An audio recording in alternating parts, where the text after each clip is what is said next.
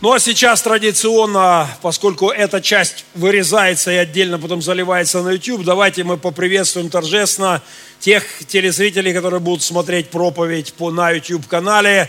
Давайте выразим свои эмоции, хоть нас и маловато в зале в связи с эпидемиологическими ситуациями, но эти аплодисменты всем, кто посетит Церковь Добрых Перемен через YouTube-канал, через какие-то сотни спутников, всяких антенн каким-то образом, а это всегда тысячи людей. Поэтому огромный привет от нашей общины в Мариуполе. Мы рады служить людям по всему свету. Моя сегодняшняя проповедь называется «Революция и война Иисуса». Ноябрь – это месяц, с которым с детства связаны революционные метафоры. Помните, одна из загадок детства, почему Великая Октябрьская социалистическая празднуется в ноябре? Вот один из таких парадоксов, да, который мы праздновали седьмого ноября, Октябрьскую Великую социалистическую революцию. Но ноябрь – месяц революционных парадов, символик, песен в моем детстве и, безусловно, в детстве Юрия Андреевича. Вы видите, как он, смотрите, я только заговорил за ноябрь, революция, смотрите, какой-то прилив энергии, он не знает, куда себя деть, в нем вот это еще старое, я слышу, как он притопывает ногой и вновь продолжает с собой, и так далее. То есть ноябрь – такой революционный месяц. Возможно, по этой причине мне захотелось поговорить о революции Христа и о его войне. К тому же лично для себя дату третьего ноября, выборы в США, прошедшие на этой неделе, э, с победой сомнительная и абсолютно для меня абсолютно ужасная история. Э, ну, очень левые ребятки рвутся к власти в США. Я, наверное, поставлю третьего ноября в этот же ряд ноябрьских революций. Этот день, вероятнее всего, если Господь не сделает какое-то чудо, то, к моему сожалению, можно будет считать, наверное, Великой Ноябрьской социалистической американской контрреволюцией. И, и, на, увы, это наиболее вероятный прогноз, но это отдельно все, это уже в моих э, журналистских, э, пасторских оценках. Итак, ноябрь очень подходящий месяц, чтобы говорить о революции, войне Иисуса. Но давайте сразу вынесем за скобки не христовые революции, а демонические пародии на них. Ну, такие как французская революция, абсолютно демоническая, э, тер, просто наполненная безумием безбожников, богоборцев и приведшая к ужасающим последствиям, или там социалистическая вот эта подделка, эта чертова подделка под реформацию, э, революция в Советском, в, в Советском Союзе, да, создание Советского Союза. Итак, мы поговорим с вами сегодня о революции и войне Иисуса. Понимание контекста – это один из важнейших принципов герменевтики. Знаете, последние века, когда люди брались э, по-новому переосмыслить историю Иисуса, то они делали из Христа, ну, десятки десятки, делали из Христа, что хотели. Просто отрывали его от контекста и погружали его в свой мир и рисовали из Христа, что вздумается. Любые иконы модернистские, теперь уже постмодернистские, подгоняли под свои изуродованные взгляды Иисуса Христа. Это были сотни разных образов Христа, они их рисовали, уходили эти мыслители, в кавычках, уходили эти лживые образы Христа. Но, к сожалению, и сейчас в голове огромного количества христиан, в том числе, что мне особенно грустно говорить, протестантов, реформаторов, существуют иконы. Это ложные, ложные образы Христа, которые вбиты в христианские головы. Вот я уже две недели веду отдельную полемику с тремя э, служителями, которые э, в критический момент в истории Беларуси, Украины, России рисуют в головах своих прихожан абсолютно омерзительную икону Христа и требуют беззаговорочного подчинения и поклонения именно этой иконе. И я, как священник, выступаю просто с такой гневной, резкой апологетикой э, крича о том, что это ерунда, а не Христос, это выдумка, это фантазия, они рисуют такой образ Христа, который просто смиренно принимает все, что бы ни происходило. И такой Христос в Библии под редакцией ка гэ бэ у них получается. Такая герменевтика, чекистская герменевтика. Они, главное их теологический пункт, это что бы ни делала власть, вот христиане должны смиряться и требовать беспрекословного подчинения. Это образ Христа, который принимает фаталистически все, смиряется пред любым проявлением зла. У этих герменевтов главные две заповеди, две любимые фразы в Писании: «На все воля Божья» и, и «Вся власть от Бога». Это две главные, главных тезиса. Если бы они переписывали Новый Завет, и в их трактовке «Заповедь новую вам даю», и там звучит «Царя чтите». Или там «Заткнитесь и молчите в тряпочку». У них буквально запрещено священникам в их конфессии слово сказать о, о, о омерзительной лжи, об убийстве, которое творит власть. Они говорят, кто только пикнет слово против там, Лукашенко или Путина или еще что-то, мгновенно отлучаем из церкви. Воз... Не имеете права озвучивать ничего. Я веду полемику с, эти, с этими людьми, свои апологетические такие сражения, вот с, такого, с таким иконопочитателем. Для тех, у кого в голове представление о Христе, которая больше напоминает мне Хазанова. Помните кулинарный техникум? Кто помнит, меня так часто спрашивают, почему я пошел в кулинарный техникум. Ну, кто-то помнит из старшего поколения. Такое вот забитое, зачуханное, такое стоит, что-то там, вот это, что-то, и несет какую-то чепуху. Вот для тех, кто Христа представляет в виде какого-то такого вот, он так прошелся, так по Иудее, там тихонечко, что там какие-то моральные э, тезисы вбрасывал. И, и так вот, чтобы никого не обидеть, всех обойти, все острые углы, так как-то вот такой Христос, он чисто-чисто там души, послужить душе, и все, не более, никто, ничего не касаемся, никаких вопросов. Для таких людей, конечно, то, о чем я буду говорить сейчас, будет звучать странно. А... Но, тем не менее, чтение Писания без ощущения исторического контекста ущербно и крайне фрагментарно.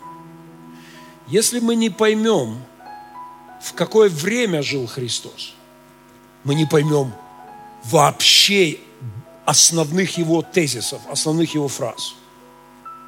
Они просто рассыпятся, как на этой картинке. Просто развалится. Мы будем читать какие-то фрагменты, но за это не понимая очень важных вещей. Если мы не работаем с Писанием в контексте исторических смыслов, образов, метафор и мироощущения современников Христа, то мы теряем, или, если хотите, выбрасываем в мусор крайне важные смыслы, ключевые смыслы. Просто стряхиваем их из Писания и читаем то, что у нас там остается. Я подумал, как это проиллюстрировать вам, и вот мне пришла революционная э, история с э, замечательным проектом Дмитрия Чекалкина «Веселий яйца», столь популярная во время оранжевой революции. Вот давайте я задам вопрос, например, Пашуку. Паш, что такое «Веселий яйца»? Он уже не уловит. Кто из вас помнит, понимает, о чем я говорю, «Веселий яйца»? Те, кто помнит революцию две тысячи четвёртого года, «Операция Профессор». Помните? Профессор. Вот, эм, знаете, если бы я подумал, что если бы когда-то историки нашли вот этот видеоролик, фрагмент тридцатисекундный, я вам сейчас покажу. Если бы они нашли, изучали бы они, допустим, они изучают историю оранжевой революции в Украине две тысячи четвёртого года. И вот они достают этот ролик. Если они не будут исследовать контекст, не будут знать историю тех событий, они вообще не поймут юмора здесь.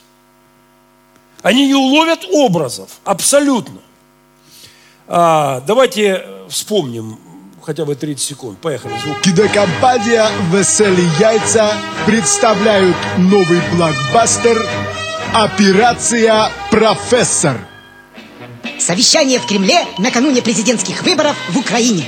Так, нам нужен свой человек. Угу. А, вот этот будет заниматься штабом Януковича. Хороший малый, рецидивист. Вот этот будет заниматься пиаром, запугиванием. А вот это наш кандидат, тому еще конкретный. Угу, так. Эй, какая отвратительная рожа. Инструктаж московских политтехнологов по дороге. Юмор, поэтому я пропущу. Но, э, итак... Итак, друзья, если этот документ находят историки и начинают трактовать, почему назвали Веселий яйца, они не смогут понять ничего, если не будут знать историю. Историю о том, как Янукович приехал в Ивано-Франковск и, входя в автобус, в него кто-то из студентов киданул яйцо. Яйцо ударило в Януковича, и он упал. Его унесли на руках. И, и они не поймут, что значит «Веселий яйца», если не знать этой истории, правильно? То есть они не дадут трактовку. А, потому что конкретный. Э, непонятно будет, если не знать, что содержание реклам по всей Украине, было, было рекламные ролики тому, по, тому еще конкретный. Да? Они не поймут э, очень многие э, вещи. Ну, например, профессор. Почему операция «Профессор»? Потому что, кто помнит, Янукович писал заявление в Центре сберком, и там он умудрялся в одном слове сделать по несколько ошибок. И, описывая свое научное звание, он допустил кучу ошибок, но, в частности, слово «профессор», написано лично, собственноручной рукой Януковича, стало таким мемом. Опять же, это не понять. Если наши дети, которые не будут изучать историю оранжевой революции, слово «карусели» им не будет понятно. Апельсинка наколотая они не переведут. И шутку это тебе не шапки с головы людей срывать, если они не будут знать, за что сидел Янукович, что в туалете люди присаживались, а он шапку снимал и убегал. Тоже им не будет понятно. Ну и тем более, я уж молчу, что кличка руководителя Центра сберкома Сергея Кивалова в переводе на украинский со слова «подсчитай», если бы я это озвучил, она бы совершенно была непонятна и, я бы сказал, даже настораживающе звучала из уст пастора. Итак, что я иллюстрирую этим? Вы не можете... Почувствовать, вы не можете понять фразы и смыслы, если не будет, герменевтика не будет в изучении контекста. Это то, что я хотел сказать. А теперь несколько важнейших тезисов. Евреи первого века ждали революции. Они ждали войны. Они ждали освобождения. Это доминирующее ощущение того времени, в которое пришел Христос. Если эту атмосферу ожидания войны и освобождения революции не понять, мы не поймем львиной доли фраз Христа. В этом плане мы немножко ущербные с вами, потому что они, они понимали, что находятся в плену во всех смыслах этого слова. Для них не закончился плен, не закончилось рабство, не закончилось унижение. Мы ущербнее, чем они, потому что мы не ощущаем своего плена. Мы рабы современности, в кавычках. Человечество третьей степени свежести. Мы рабы наших айфонов, технологий, сериалов, порнографии, стереотипов, моды, стиля, брендов, средств массовой информации. Они играют нами, как, как куклами на ниточках. Мы рабы видосиков, пиарщиков и кандидатов в депутаты и президентов. Мы рабы олигархов, которые обворовывают наши страны, а мы чувствуем себя свободными. Мы рабы поп-культуры, рабы идеологии, рабы демонических философий, которые господствуют в умах нашего поколения. Мы рабы плоти. Мы рабы демонов. Мы рабы тлена. Но мы, в отличие от евреев, не считаем, что мы в плену. Большинство современников считают, что, в общем-то, у нас все хорошо. И искренне не понимают, о каком вообще спасителе говорят христиане. О каком вообще, о какой нужде в спасении идет речь. Приход Мессии ожидался евреями в конце периода плена. Они ждали исполнения многочисленных пророчеств. Исаии, Иезекииля, Иеремии, Даниила, Захарии и так далее. Они ждали, что мощь, сила язычества будет сломлена. Во всем мире сломлена.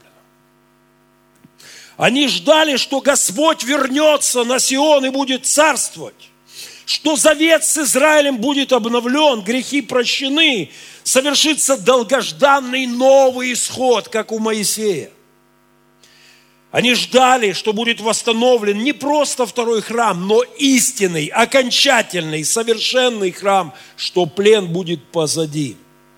В центре еврейской культуры, в центре всего в Израиле была эсхатология, учение о конце времен и надежда на то, что придет тот, кто избавит, избавит от власти язычников и от всего вышеперечисленного. Они ждали революцию.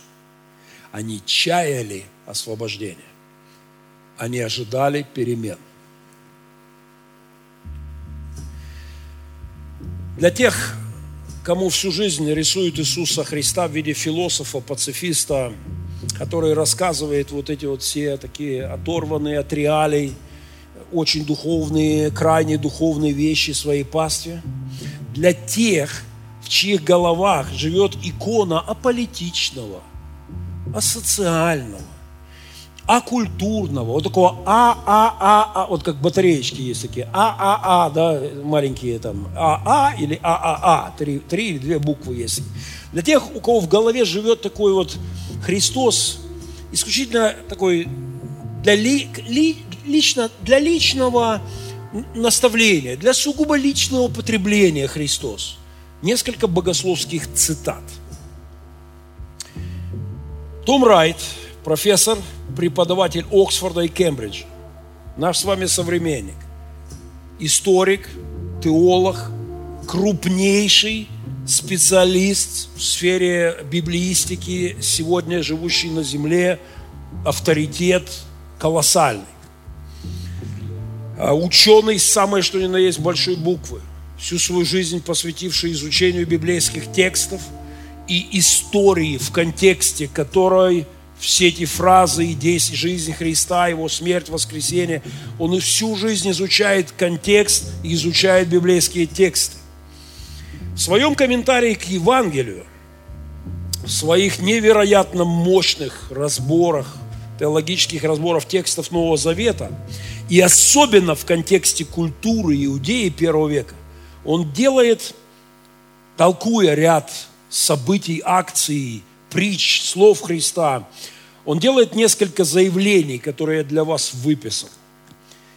Например, он говорит, что нам необходимо выявить те ассоциации, которые вызывали слова и образы Христа в контексте того времени.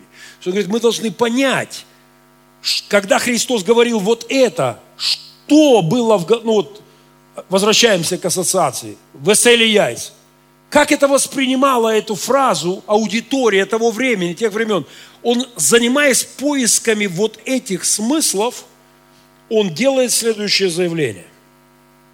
Перед нами зашифрованное, революционное воззвание.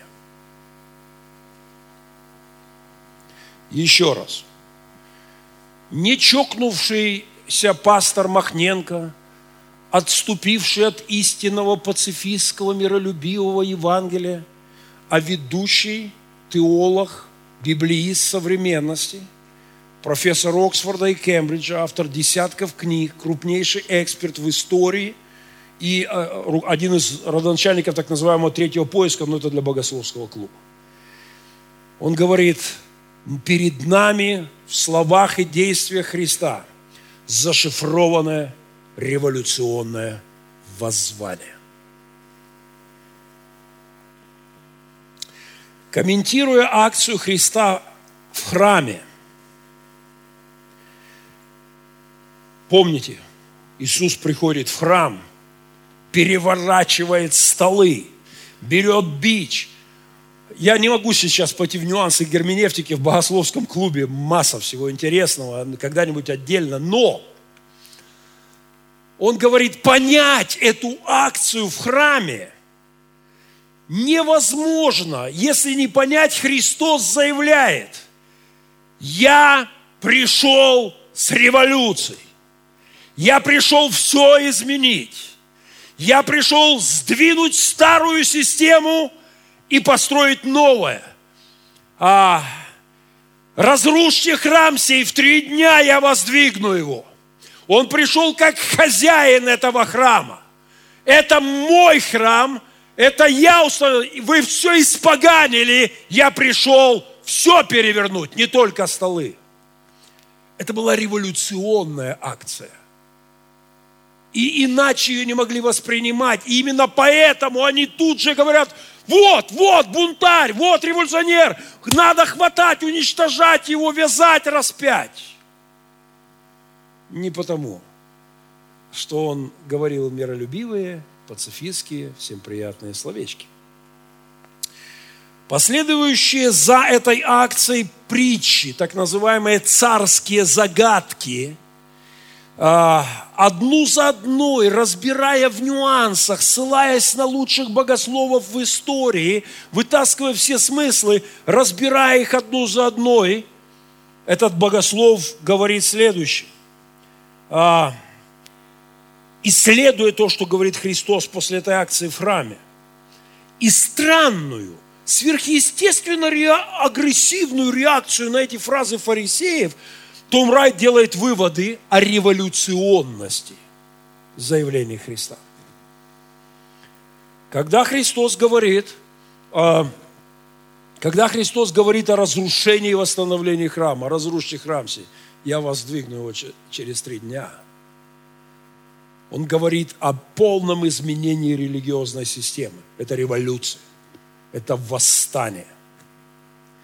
Я не могу сейчас... Когда говорит о вере, которая сдвиг, может сдвигать э, гору в море.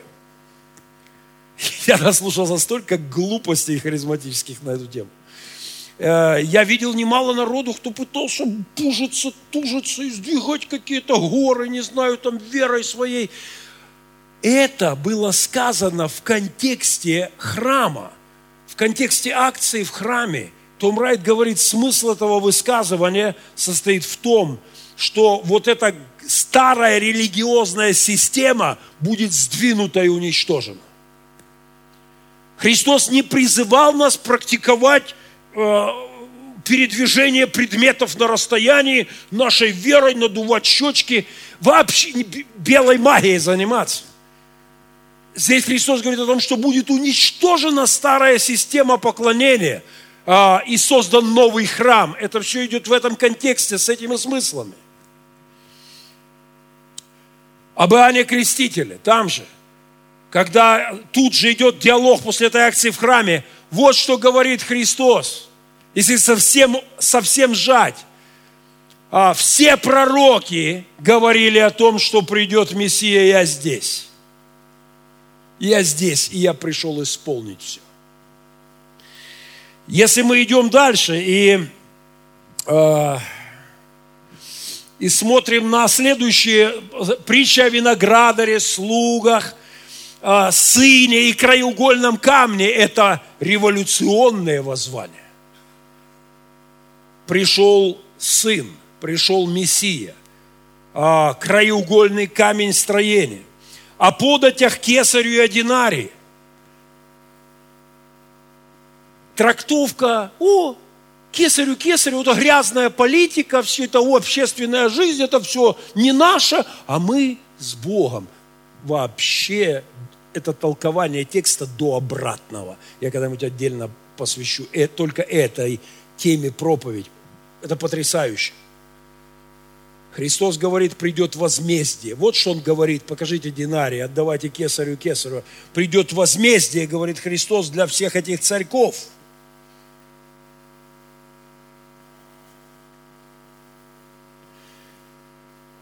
Вопрос, который Иисус задает в конце, это вот, вот почему Давид называет Господом Мессию, если он сы... это, это все революционные месседжи. И каждый раз практически, когда он это говорит, фарисеи говорят, его вот все, что нам еще надо? Его надо убить за это все. Вы слышите, что он говорит? Делая герменевтику, лучшую герменевтику, которую я видел за двадцать восемь лет пасторства данных текстов, Том Райт приходит к следующим заявлениям. Они носили для того времени явно революционный характер. Не случайно, пишет он, тут же после произнесения этих слов, как и после акции в храме, говорится о том, что реакция фарисеев была желание арестовать и уничтожить Христа. Они знали, они понимали, что означают эти заявления в, кон- в контексте э, того времени.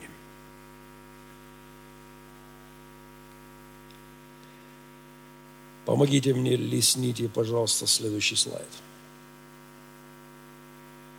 О, sorry. Давайте несколько еще цитат. Том Райт говорит, да, Иисус говорит, да, революции быть. Эта революция исполнит все ваши мечты о царстве. Вот как, какую трактовку этим текстом дает э, ведущий библеист современности. Вот так он комментирует речи и притчи Господа. Эти высказывания представляют... Одно из этих высказываний. Высказывание представляет собой очередной прикровенный призыв к революции, истинному движению царства.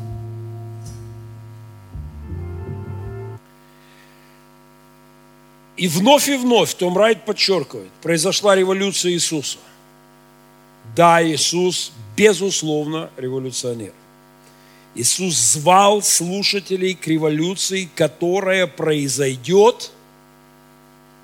И вот здесь важная и очень неожиданная для евреев того времени деталь. Итак, во-первых, они ждали революции, они ждали войны, они ждали освобождения. И Иисус, безусловно, пришел с революционным месседжем. Он действительно пришел Со, как, как Мессия, чтобы выполнить все их чаяния. Но метод, который он принес, был неожиданным для иудеев. В продолжение этой цитаты Иисус звал слушателей к революции, которая произойдет, вот что пишет Том Райт. Она произойдет через осознание Израилем щедрой любви Господа ко всему миру. Большинство из них в той культуре ожидали, что придет Мессия. Просто с мечом поднимет восстание, как бывало в былые времена маковейские. Очистит храм, изгонит римлян, соберет войска. И вместе с ангелами мы пойдем, и все языческие народы покорим в вере. Все языческие народы заставим склониться перед Богом Авраама, Исаака и Иакова.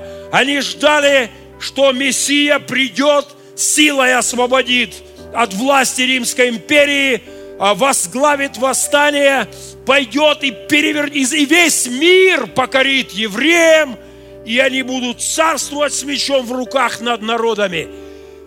И Христос говорит, да, я пришел для того, чтобы ваши чаяния исполнить, но у меня есть другой путь.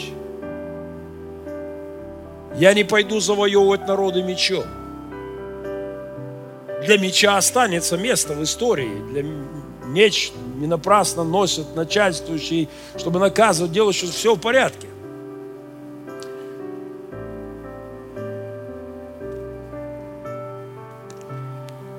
Революция Христа не просто цветная или оранжевая, при всех моих симпатиях к революциям, которые носят, э, несут этот тренд справедливости, прав человека, божественного духа присутствия. Мы требуем перемен. Я абсолютно на стороне белорусского народа сегодня, требующего, чтобы этот узурпатор, этот негодяй просто исчез.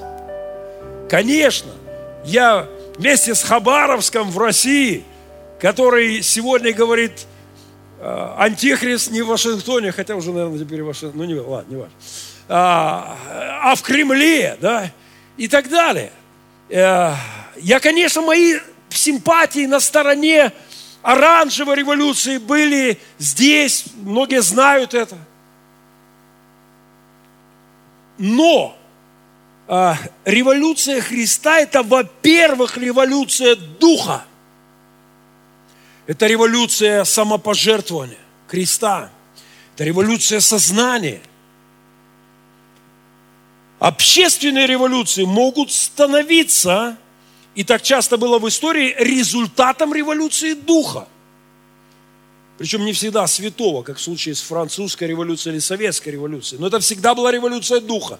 Прежде чем случилась французская революция, произошла демоническая революция в сердцах интеллектуалов во Франции, и они повели свою страну втопить в крови. Прежде чем произошла советская социалистическая революция, произошла атеистическая, демоническая, чертова революция в умах, сердцах, душах людей, и они повели в эту бездну в крови. Но революции Божественного Духа происходили тогда, когда перед этим люди склонялись перед Богом. Когда прошли великие американские пробуждения, и за ними пришла американская революция, она построила не, не худшую страну в мире.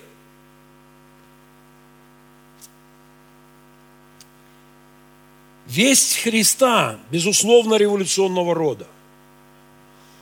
Но в том, что она... Она была религиозной, политической. Политика, перемены в политике следствие, перемены духа. В ту или иную сторону меняется дух, в ту или иную сторону движется политика. А Иисус говорит, да, цитата из Том Райта, Иисус говорит, да, революции быть. И эта революция исполнит все ваши мечты о царстве. Но совсем не так, как вы ожидали, а через подлинную самоотдачу истинного Израиля Господу. Иисус рассматривал себя как истинный Мессия, возглавляющий истинное движение царства. И так и случилось. Его революция перевернула мир. Перед нами зашифрованное революционное воззвание. Ах, меня так тянет в герменевтику нюансов, не, невозможно в рамках этой проповеди. Иисус совершил самую великую революцию в человеческой истории. Если бы Иисус не родился, что было бы, если Иисус не родился? Я прочитал эту книгу много-много лет назад и очень обрадовался, что она будет в нашей открытой академии, в программе обучения. А? В семинарии читали, да. Я до этого читал, в семинарии перечитывал, и сейчас опять буду перечитывать. Удивительная книга, которую я рекомендую всем. Если бы Иисус просто взял меч и пошел в сражение, наверняка, я, я уверен, он мог завоевать мир. Легко. Миллиард, миллионы ангелов. Все было бы сделано. Но это бы не меняло главного. Сердца, духа, личности. Это была бы революция просто насилия. Внешняя революция не произошла бы внутренняя. Христос, Создатель, прекрасно понимает, в какой революции мы, во-первых, нуждаемся. Но, тем не менее, факт, что революция Христа изменила весь мир. Повсюду следы той революции. В том, что мы с вами граждане страны, а не рабы, не быдло, которое просто никаких прав не имеет, и заткнись, что хотим с тобой, то и делаем. Мы здесь царьки, мы дворяне, мы господа. Революция в медицине. Все лучшее в медицине. Само появление госпиталей, больниц, это все делали христиане. Искусство. Лучшее в искусстве создано христианами, в музыке, в поэзии, в литературе. Лучшая вещь. Экономика. А, само понятие честного предпринимательства, сделки, ответственности, развития хозяйства, работы перед Богом, как священнодействие. А об этом может, об этом говорить отдельно. Сексуальная сфера. Святость брака, взаимоотношений внутри семьи. Это все, откуда эти понятия, что муж должен быть верен жене, жена мужу. Столь контрастирующее в эфире на этой неделе, когда Яна говорит, это вот Бог создал мужчину для женщины, мужа для жены, и там какая-то психолог, создал меня еще и для любовников. Но само понятие, что есть муж и любовник, что вот это правильно, а это уже... Оно же от христианства появилось все. Все оттуда. Христос, образование, все лучшие университеты мира созданы революционером Христом. Все Кембриджи, Оксфорды и так далее, все это создавалось христианами во славу Господа. Иисус совершил сотни социальных революций, начиная от революции той же Римской империи. Нам стоит помнить, что Иисус завоевал Римскую империю. Она официально стала, стала христианской, священной Римской империей. Императоры склоняли свои колени пред Христом веками. Он завоевал Рим. Реформация была одной из самых мощных революций в истории, обновившей лицо мира. Все лучшее, что мы сегодня имеем в долгу у западного, европейского, иудео-христианского мира, все это в долгу у великой Христовой революции под названием Реформация. Американская революция. Та великая, удивительная, невероятная революция была христианской по своей сути. Родилась страна, в которой понятие прав человека, достоинства, божественной справедливости.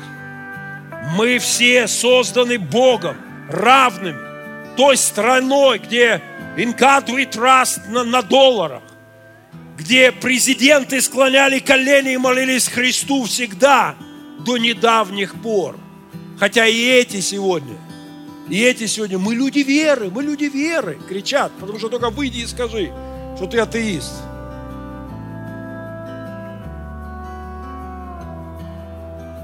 Американская революция явилась типичной классической революцией Христа. Страна пережила волны духовного пробуждения, И люди, и люди сказали, мы не можем, мы не будем рабами. Нас Бог сотворил равными. И никакой английский король не имеет права унижать нас. Мы Божье творение, и мы отстоим это право. И отстояли.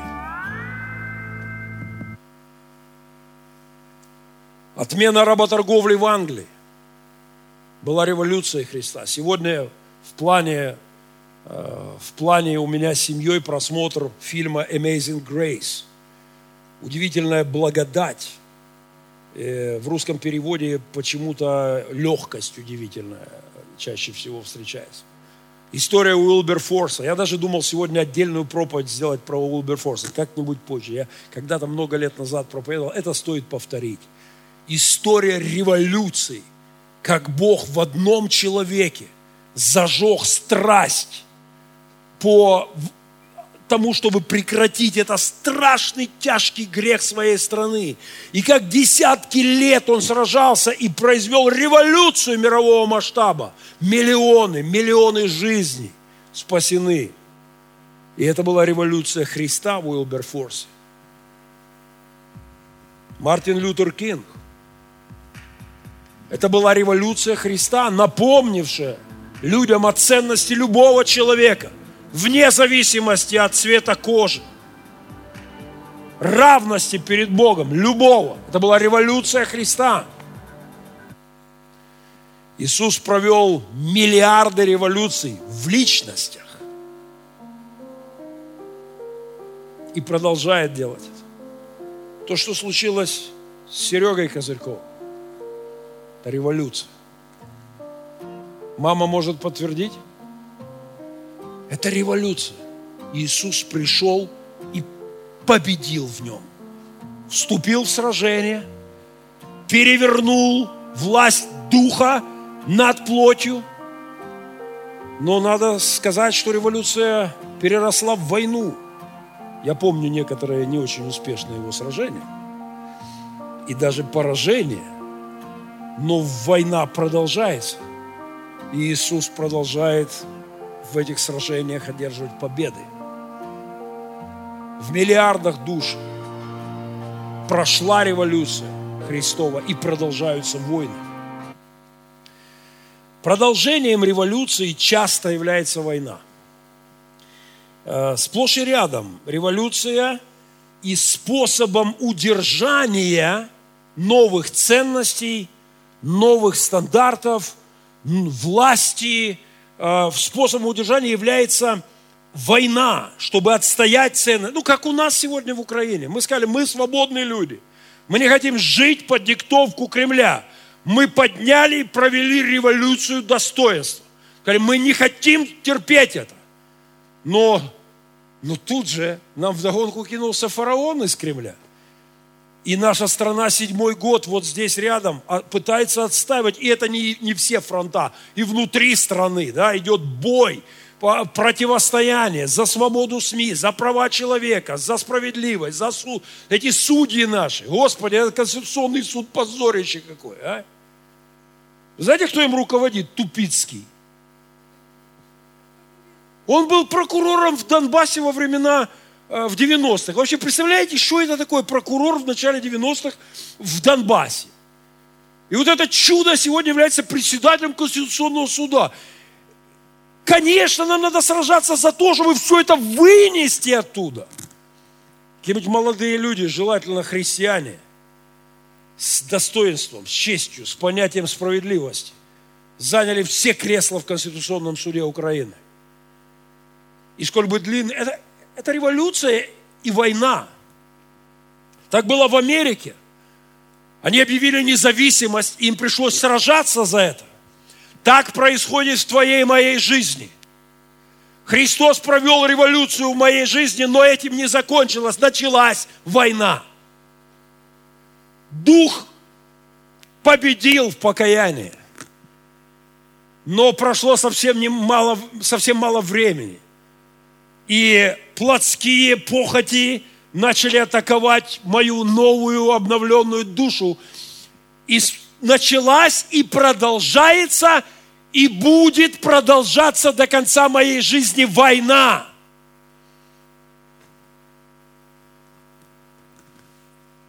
Иисус совершил революцию духа, идеалов, ценностей и вступил с врагом в бой до последнего конца в человеческой истории, в твоей и моей личной истории. Мы на войне духовной и до последнего дня человеческой истории. Он начал двадцать веков назад революцию. Он вступил в войну с дьяволом в пустыне, но там только все началось. Он продолжает свою войну в душах, моей и твоей душе. Он продолжает войну в структурах, в обществах, в государствах, в судах, в прокуратурах, в органах управления, в образовании, в культуре, в средствах массовой информации, в политике. Он продолжает свое, свои войны за новые ценности, за новые стандарты, за справедливость. за божественные категории, за права людей, за все светлое, доброе, божественное. О войне Иисуса намного подробнее позже. Я, я как всегда, проповеди на десять тут запланировал, но...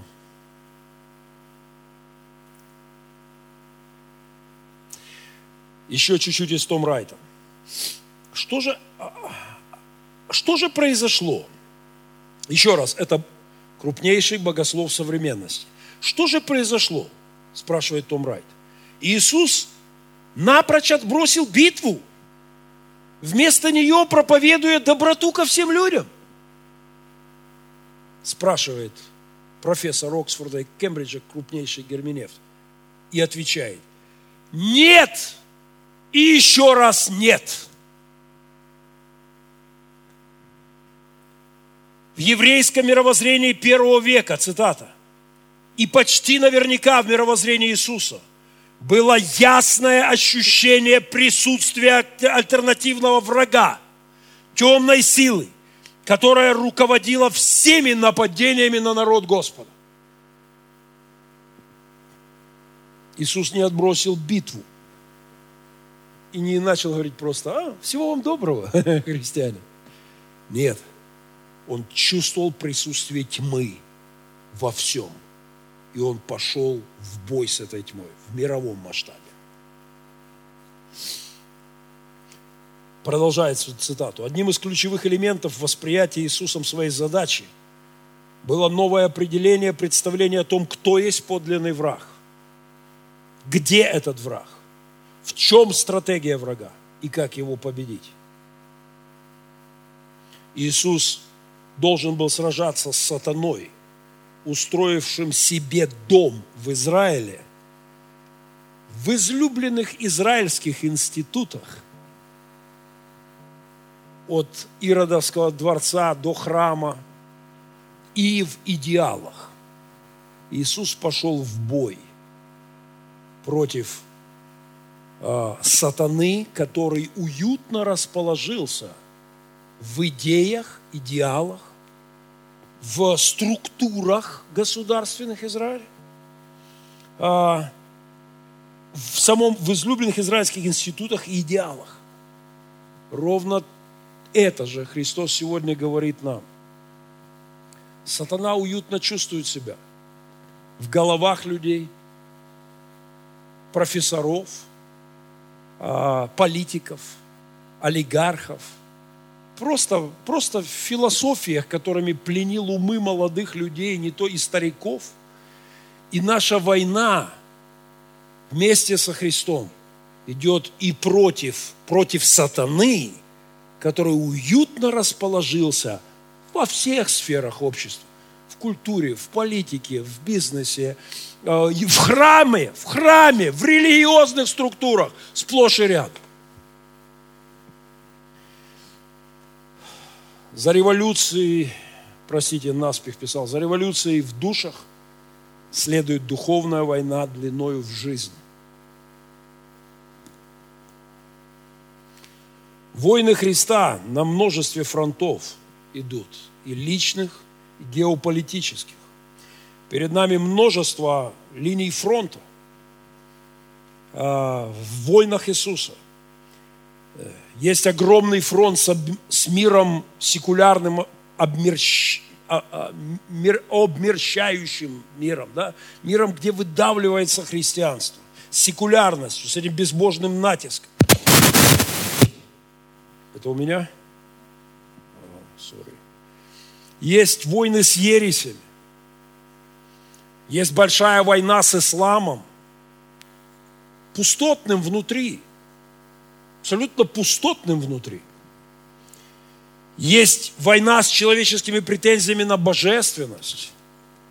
В нашей академии первая лекция, первый вебинар на этой неделе вел Оз Гиннес, доктор философии, на секундочку, Королевского колледжа в Оксфорде, автор множества книг, известный социальный критик.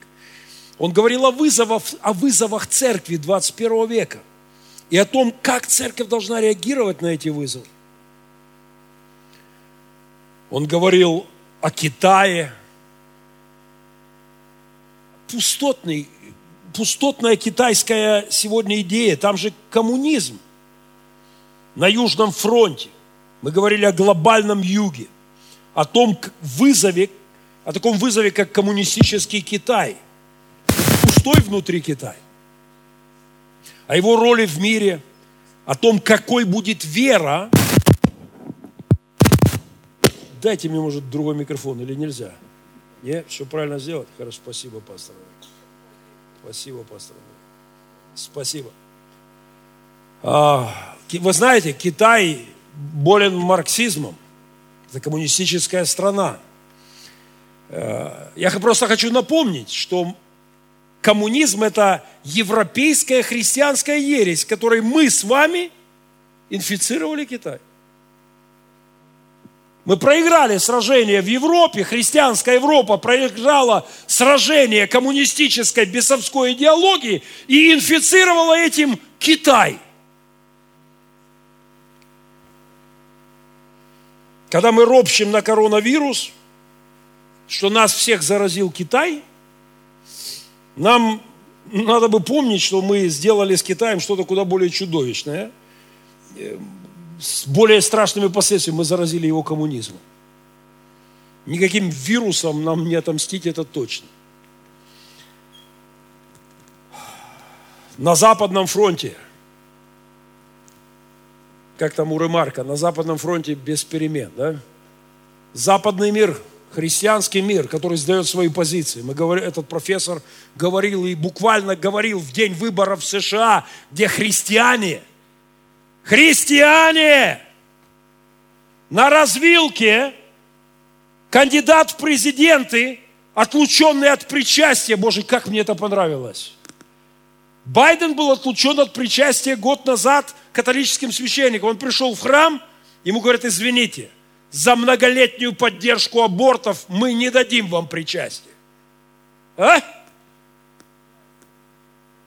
Так вот, христиане в Америке между отлученным от причастия социалистом и Трампом при всех его жутких там каких-то залетах, который первый президент США, пришедший на марш против абортов за тридцать лет, христиане. Многие проголосовали за Байдена. А еще двадцать миллионов христиан не подняли свои зады и не пришли проголосовать. Поэтому, возможно, появится ноябрьская революция, контрреволюция социалистическая в США. Войны Христа идут через современное оружие массового поражения, через новые технологии. Сегодня один из моих друзей зашел в кабинет, я сижу, вот листаю это, прямо перед проповедью. Зашел. Чем ты занимаешься? Инстаграм смотрит. По несколько часов в день смотрит Инстаграм. Время на обучение в академии не нашел. Я занят. Я это исправлю.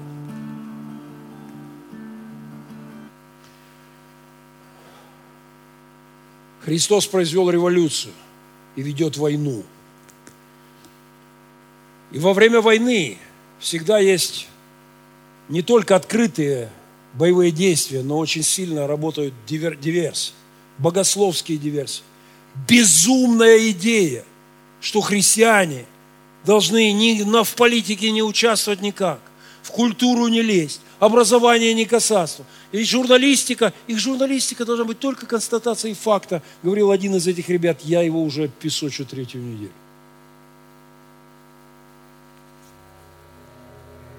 Во время любой войны может любая революция, любой наш успех может быть и поражение, может быть контрреволюция, может быть духовная зрада, предательство на личном уровне или на уровне наших сражений э, где-то. В двадцать первом веке огромное количество врагов Христа. Они ведут войны с ним. эти люди и в религиозных одеждах, и в светских, в университетских шапочках профессоров и докторов, в политических кабинетах. У Христа много врагов по-прежнему, но у него есть его тело, его церковь, которая воюет в сфере ценностей, в сфере правды, справедливости, прав Богом данных, прав человеку. И это обязанность церкви. Завоевание Христовой революции защищать в войнах духовных, духовных сражениях. Пастор Андрей напомнил мне и обличил меня в прошлое воскресенье. Много лет назад, лет пятнадцать-двадцать, я среди ночи увидел странный сон. Удивительный сон. Мне приснился сюжет книги богословского триллера. Я тут же, проснувшись в три часа ночи, сел и написал черновой план книги и сел писать книгу. И я забыл про нее наглухо. Несколько недель я написал много глав, и вчера впервые за многие годы открыл и сказал: Господи, прости меня, спасибо, что напомнил. Потому что Бог дал мне картину триллера богословского. Книга будет называться, вероятнее всего, «Революция генерала Сприта». Сприт, спирит, дух. Где я описываю мое покаяние. Вот с одной стороны автобиографично, а с другой стороны восстание, которое долго готовилось, революция, к которой готовились, чтобы свергнуть узурпатора, тирана Леша. Флеш, плоть. Я на войне. Христос совершил революцию во мне двадцать девять лет назад. Он ведет войну во мне. И мне нужно это ощущение битвы, в которой я нахожусь внутри себя, и сражение, в котором мы находимся вместе, как христиане в этом мире. Я пропускаю кучу всего. На земле есть только два царства. И между ними идет постоянная, непрекращающаяся, перманентная война. Конфликт царств. На карте много царств, на карте много государств. Пестрая карта мира. На самом деле всего два. Всего два. Это Царство Божие. И это мир, мир этот. Демонические идеи и божественные. Свет и тьма, Дух Божий и Дух дьявола. Только два царства, и между ними не прекращается война. С момента той революции на кресте идет война. Об этом писал когда-то Августин. О граде Божьем. Он писал о двух градах. О граде Божьем, Civitate Dei, и о граде о граде человеческом, о граде, о граде мира сего, о конфликте, который между ними находится. Подходя к завершению проповеди. Когда Том Райт говорит о том, что Христа не понять, если не почувствовать революционный пыл, революционную страсть, с которой Иисус появился на этой земле, прошел свое служение, не понять его слова. Он принес революцию, самую великую. Он вступил в войну. И эта война продолжается. Его царство по-прежнему наполняет землю. В Китае коммунистическом каются тысячи-тысячи людей. Отдают свои жизни. В Европе вспышки пробуждения вдруг посреди каких-то трендов демонических. В Америке, которая, казалось бы, еще четыре года назад полностью слилась под леваков, вдруг, вдруг президент появился, чудак странный, который попер в защиту консервативных ценностей. Теперь все СМИ ополчились против него, Все. И, похоже, серьезные фальсификации, жуткие истории о фальсификации. Я просто, послушайте мой эфир, это, это жесть, что творилось. Такие факты, я... идет война, война за ценность. Когда мы проигрываем, зло распространяет свои позиции. Когда мы выигрываем, оно отступает. Мы на войне. Хорошая новость для всех нас, Евангелие, состоит в том, что война, революция и война Иисуса закончится победой. Мы в игре, мы в бою, но если мы доверяем Ему, то победа дарована нам. Если я с Ним иду по жизни, мне дарована победа в войне за мою душу. Если мы как церковь идем с Ним через историю, мы увидим победу в конечном итоге.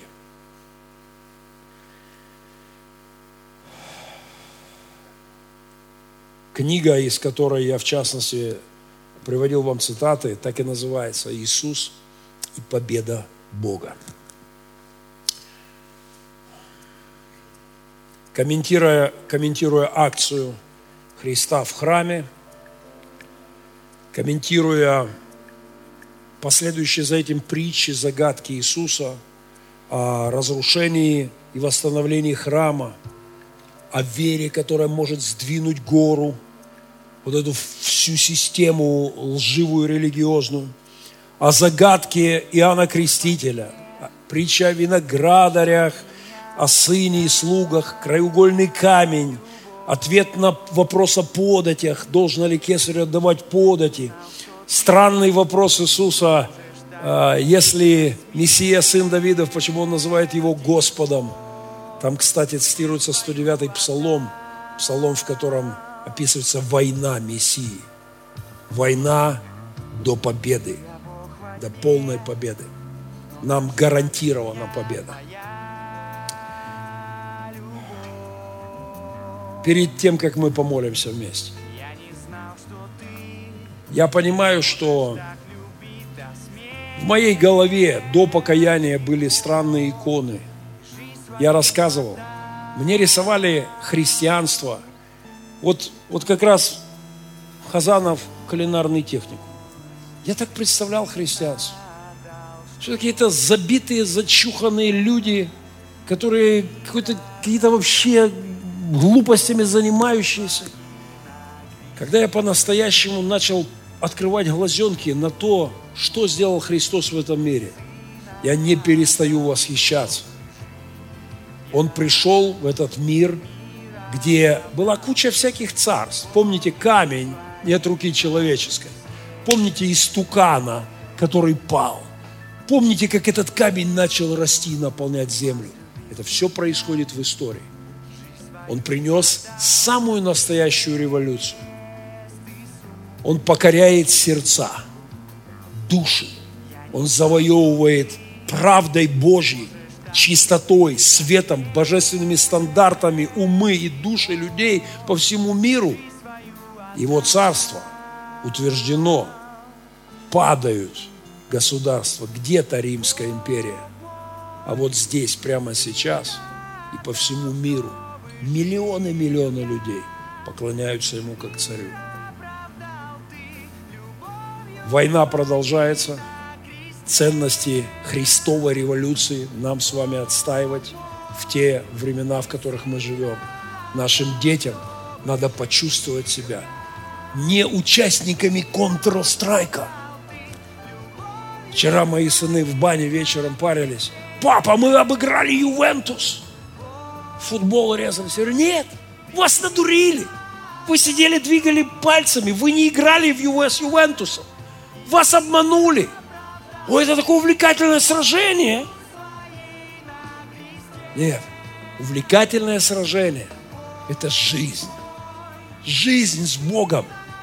Война с Ним. И победа с Ним. И никакой Ювентус. Все вместе взятые. Давайте встанем в молитве. Отец, Боже, сегодня в двадцать первом веке спустя две тысячи лет, после твоей победы в пустыне, в том твоем противостоянии врагу, после твоей победы, очищения храма, когда ты заявил о своих мессианских претензиях, о своих божественной власти над, над миром, над Израилем и над народами. Господь, сегодня мы продолжаем радоваться Твоим революциям в нас, в институтах, в структурах, в религиозных вопросах. Мы продолжаем радоваться Твоим победам в общественных победах. Господь, и мы продолжаем участие в войне, в самой главной мировой войне, в духовной битве за свет, за правду, за добро, за Твою волю, волю, Господь, для этого мира. Подкрепи нас в сражениях. Мы терпим поражение. Ты знаешь, Господи, как сегодня, вот прямо сейчас, огромное количество христиан в Соединенных Штатах Америки жутко расстроены. Моих друзей масса. Просто, когда впервые в их истории сенатором избраны какие-то сексуальные и изуродованные люди. Когда безумные идеи наглым образом захватывают сердца, мозги и политические пространства. Боже, ну мы просим Тебя, благослови нас на последние битвы последних времен. Дай нам, каждому лично, сражаться, отстаивая революцию Твою в нас. И дай нам сражаться в мире, в котором мы живем, на Твоей стороне, вести наши духовные сражения. Все это просим у Тебя и радуемся Твоей победе, которая была совершена и которая совершается и совершится в конце времен. Спасибо Тебе, Христос, за революцию, за войну и за Твою победу. Во имя Иисуса Христа. Аминь. Спасибо.